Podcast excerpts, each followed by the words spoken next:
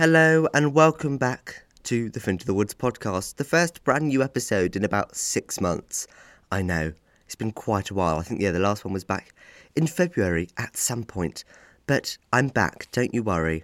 I've finished second term, the second year even, at GSA, and I'm now on my summer break, so I have a lot more time to make podcast episodes, which is wonderful news. Um, but I thought in this episode I'd take you through kind of what I've been doing since February, what's happened in my life, and also the joys of working outdoors. Because one of the shows I just did was a mammoth job outdoors in like a foresty wood place in the heart of Guildford. And it's quite an interesting situation slash show topic to talk about. So I thought I'd delve a bit into that as well. So, back in February, when I recorded my last episode, I was about to go into tech for company, Stephen Sondheim's company at GSA, and this featured a cast of 14 of the BAMT students at GSA in their final year. And it was a fabulous show to work on. I mean, when you, we get the list of all the shows that they're doing over the year. We kind of we get to pick, but not really. We have to put our like top three choices and what roles we'd like to do within those shows. And one of them, obviously, was Company, and it was just the one show that year that I was desperate to work on. So I made sure that I got on that show. But I was extremely happy that I did because it was fabulous and they did such a good job with it and the way it was directed and staged and the costumes and the set. It was just perfect. And everyone I know who came to see it absolutely loved it. And I was really proud of that as a show. And because I love the show and I love Sondheim, it was kind of a bit of a dream come true because I think this is the only Sondheim show I've ever actually done. Not that I was even in it, but like been involved in the whole way through because I was meant to do Sweeney back in March 2020 and I wonder what happened there. So I never have actually got to do a Sondheim show. I don't think. I'm racking my brains now. But yeah, it was fabulous. I had such a good time, and I'm so, so happy that I got to do it. I really enjoyed that show as well because we were in the smaller venue of the two bigger venues at GSA. It doesn't sound like it makes much sense, but the main theatre is called the Bellairs Theatre, and that seats, I think it's about 200.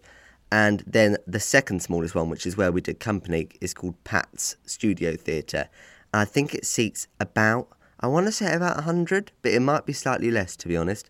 But it's a really nice sized space to do a musical like Company in because you don't necessarily need the big scale, the big wide stage. You can do it quite intimately. You could do it even smaller than 100, to be honest. It just really worked in that space, and I'm glad that they did it in that space and not the bigger one because I think it would have taken away from quite a lot of what the show tries to achieve, which is kind of the couples and Bobby, and it's all quite, it is all quite intimate as a show. It's all quite like you're kind of peering into their living rooms half the time, which is what I like. So yeah, I think it really worked in that space, and yeah, I, I would do that show again and again and again. Though as soon as it had finished, I was like, I, I want to do it again, preferably with that cast because we had such a good time. So after that, after I'd finished doing company, I worked on the BA acting showcase. So this is when all the actors on the BA acting course film their showcase pieces to go on their spotlight or whatever.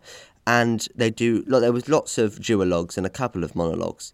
But basically, I was ASM on that, so I just helped source some props and kind of when they were filming, I couldn't be in the room, so I had to sit outside the room, but I had to be around to help set up in between takes or reset or whatever. And that was quite nice because it was only three weeks. It was nice and chill, wasn't too many people nice small team on the stage management side, and it was quite easy, but it was nice to carry on doing something after company because otherwise, I think my post show blues would have been absolutely horrendous, which they often are after a show. I, I don't, I wouldn't say I'd struggle. I think that's a bit intense, but it's always just a bit weird, isn't it, when you spent such an intense amount of time with a certain group of people who you don't necessarily see all the time outside of that, and then you don't see them anymore, and it's just always a bit weird. I always struggle to get my head round it. And then I went home and worked on the panto of The Wizard of Oz at my family's theatre over Easter. Now you're probably thinking The Wizard of Oz is not a panto, but this version was because What they do at the theatre is that they have the Christmas panto, which is usually more, the more traditional of the pantos, and then they have the Easter panto, which is the one which is a bit kind of out there, if you get what I mean.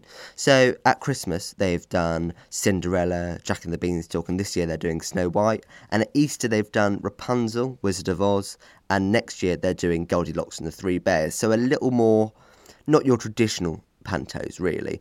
But it's so much fun being able to do a show with my friends and family and it being brilliant and having the audiences absolutely love it. At Christmas, we were already taking bookings for Easter and the following Christmas, and it's just insane in my mind. I just I, I, I never put that far in advance for something, but it's great that families are and they're enjoying it, and that's kind of the main aim, really, is to entice families and kids to come and see shows and be involved in the theatre. And I think more than ever, that's so important because it, it, I I just think it's always really important for younger people to come and see shows, but also people who who are older who might not have necessarily been to see a show in a very long time or since they were a child. It's good to kind of reignite that excitement about going to the theatre again. I think it's really important.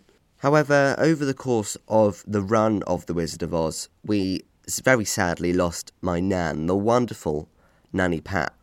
And that was really weird and difficult because obviously we were in the middle of the run of a show and we had to go and see her and we found out the news about it all kind of just before we were about to do the matinee on one of the days and it was all just a bit weird.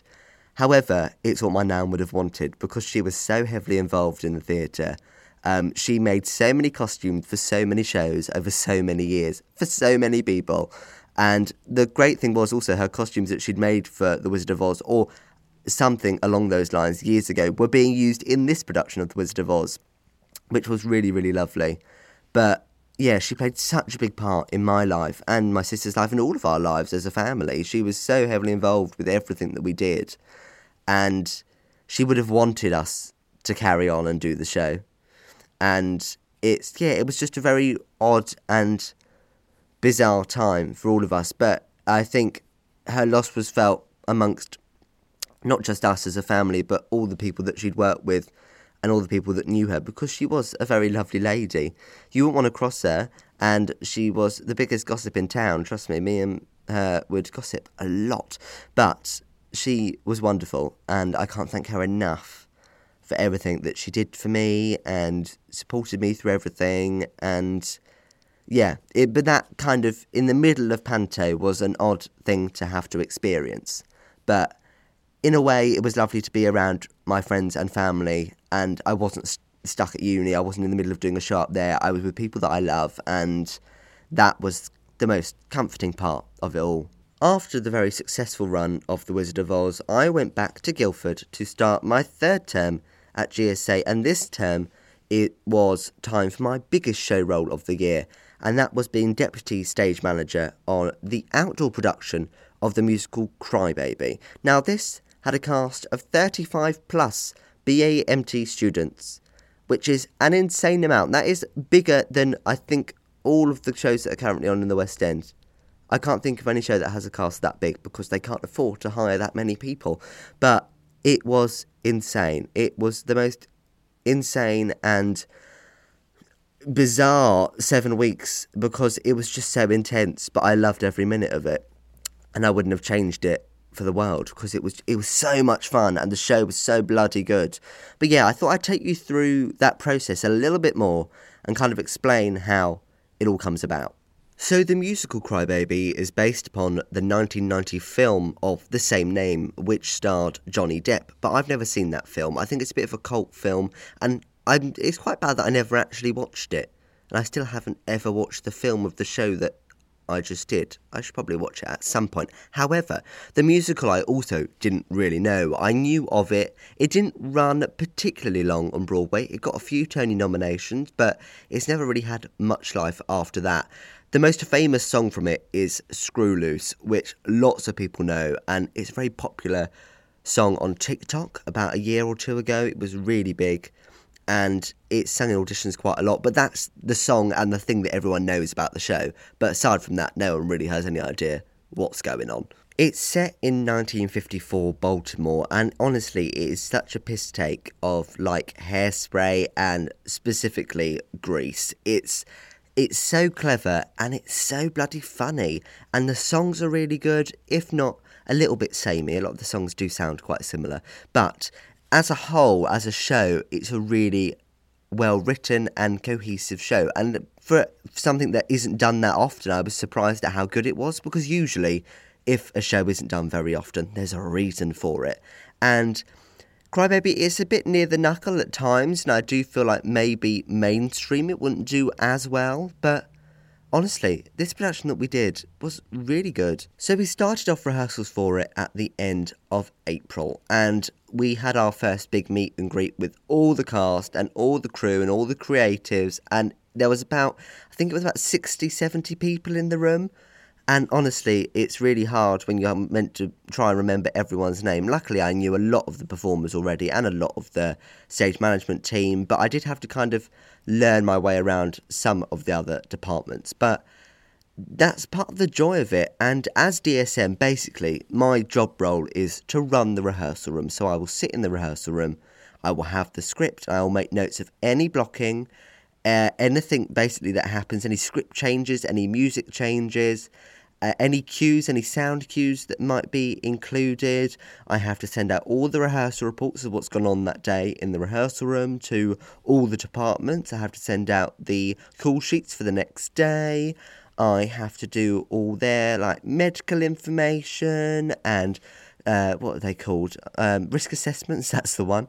They're quite important. So I have a lot of things to do, and I basically, it's not office work, but it kind of is. It's a lot of paperwork. It's a lot of sitting on my computer and emailing people. If people had auditions, I had to factor that into rehearsals and let the creatives know what was going on. And there was a lot of auditions for two big shows at the beginning of the rehearsal period when a lot of the students weren't there. So that was quite interesting to try and logistically work that one out. But yeah, I think I work quite closely with the director and choreographer and the MD to kind of work out what was going on in rehearsals and kind of spread that information around other departments. It's really interesting though because you get to work with everyone, and I think that's why I wanted to do this role on this show so much because it is the biggest show at GSA of the year, and you work with the most people. I got to work really closely with the wardrobe department because there's obviously a lot of costumes for a lot of people.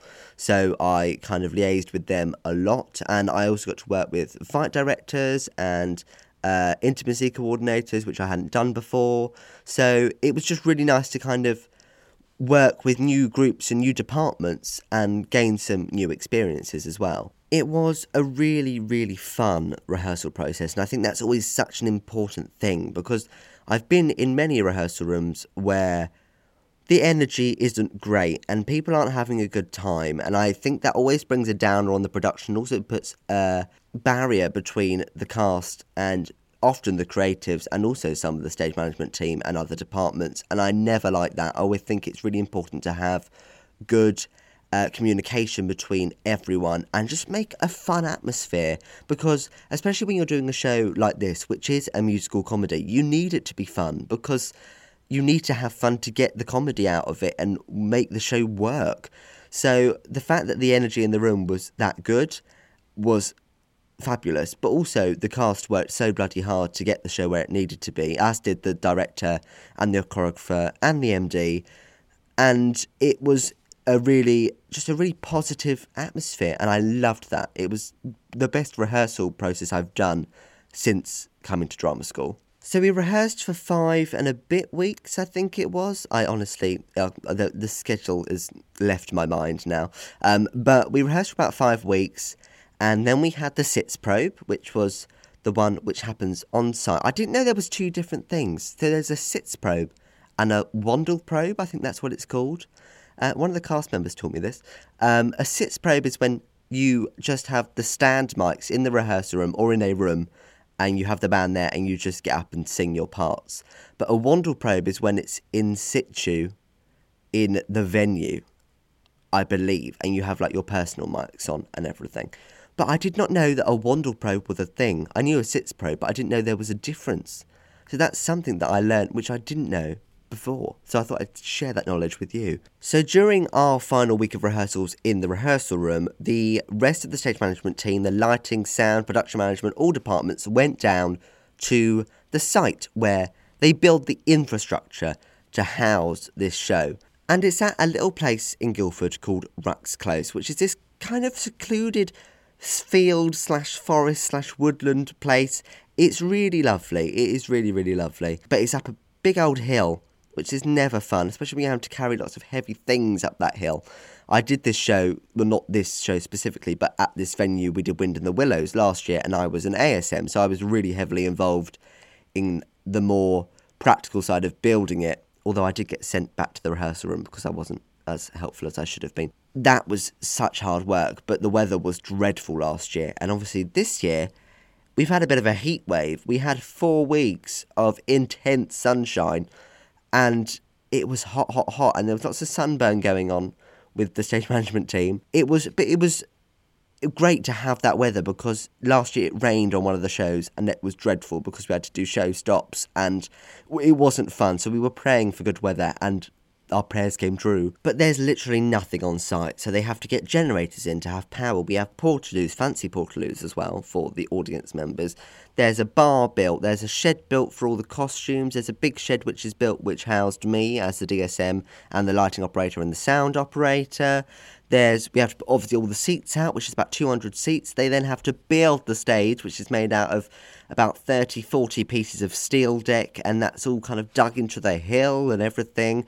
Two big scaff towers full of lights either side of the stage, and also on top of the box where I was situated. Two big tents which housed the dressing rooms for the cast, so they all had to squeeze into those, but they were quite big tents, so they were fine. Uh, we have put staircases uh, in like the, basically the kind of the cliff edge inside it because it used to be a quarry, so all the ground's very chalky as well, which is quite annoying at times, but it's quite good because you can dig into it fairly easily. But we have to be careful, obviously, not to destroy the woodland and the grass. But when we took it all out, it, the grass is just dead, especially because it was so hot we couldn't really avoid that this year. But when I tell you it's built from scratch, it is built from scratch. It is insane and so bloody cool to be able to be involved in something that's that bespoke because it's not in just like an outdoor theatre. It's complete. It's never there apart from when we're there. And I just love that. So then we went into tech with the cast and all the creatives and everyone on site and they were long days. I think we. When did we take? We took nine till nine and eight in the morning till ten at night, which was quite long and very tiring. And obviously, it's not as simple as kind of just locking the theatre. Everything has to be covered in case it rains. Lots of things have to be put away, so it's not as quick as your usual kind of tech shut off. It's you've got to you, you there's a lot more to it than that. And it's the same after every show we did as well. There's a lot of packing up rather than just switching everything off because if anything gets wet, there's lots of money that we'd have to pay the sound companies and the lighting companies and everything like that. I do weirdly love tech though because it gives you a chance to really, really see the show as how it's going to be when we perform it for the first time. And also, it's just fun to, to see it all come together. And it's also really good practice for me as the DSM because when we leave the rehearsal room, I then become quite detached from the cast because I am calling the show. So I say, call all the lighting cues and the sound cues, although I didn't call the sound cues in this specific show. But it, I need to concentrate on doing that. So I don't have hardly anything to do with the cast or creatives once we get to the venue. So it's really weird. It's a weird, weird kind of flip for me from being really involved to then not involved at all and being at the back of a field in a in a shed, basically. It sounds so glamorous, doesn't it?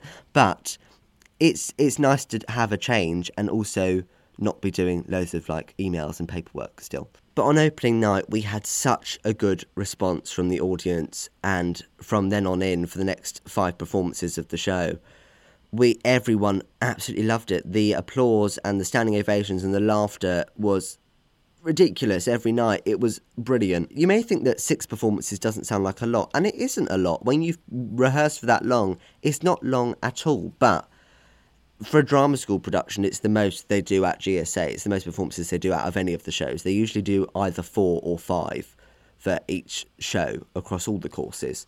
So this one, for some reason, gets one extra. But I wasn't complaining. It was lovely to kind of do nearly a week's run of a show. It was great because we didn't do any matinees because obviously it's hard to do matinees on an outdoor show because then you can't see any of the lights. I mean, you couldn't really see any of the light of any of the lighting properly until Act Two anyway. But yeah, I was so proud of the show and how amazing it was. And I I know it sounds like I'm blowing my own trumpet, but everyone I spoke to as well said it's the best show that they've seen at GSA. All my family said it was, and just the cast are brilliant. And so many of them are going on to do amazing jobs here, there, and everywhere. And lots of them I know, but I can't say, and it's really annoying. But uh, some of them are going to go so bloody far in their career, and it's so exciting. But outdoor theatre is just a different beast altogether because you have to take into account the weather. I know it sounds really obvious, but if it had tipped it down with rain for one of those performances, it would have been a nightmare because so many things in the show would have had to change and would have had to be altered on the spot. We, and either that or we would have had to do a show stop. And you just have to think about everything a lot more. All the props have to be waterproof, all the sound equipment and the lighting equipment, as I said, at night has to be covered up just in case either it rains or like a fox goes and poos in it or something. So there's lots of different elements to it. And it's a, a lot bigger get in as well, and also the get out once we'd finished taking it all down in like 30 degree heat was hell on earth, but we did it in a day, and then it was done, and it's gone, and then it wasn't there anymore. And I think that's the weirdest part is that we can't go back and kind of do another show at the venue any other time of the year. It's only for those like three and a half weeks that the stage even exists.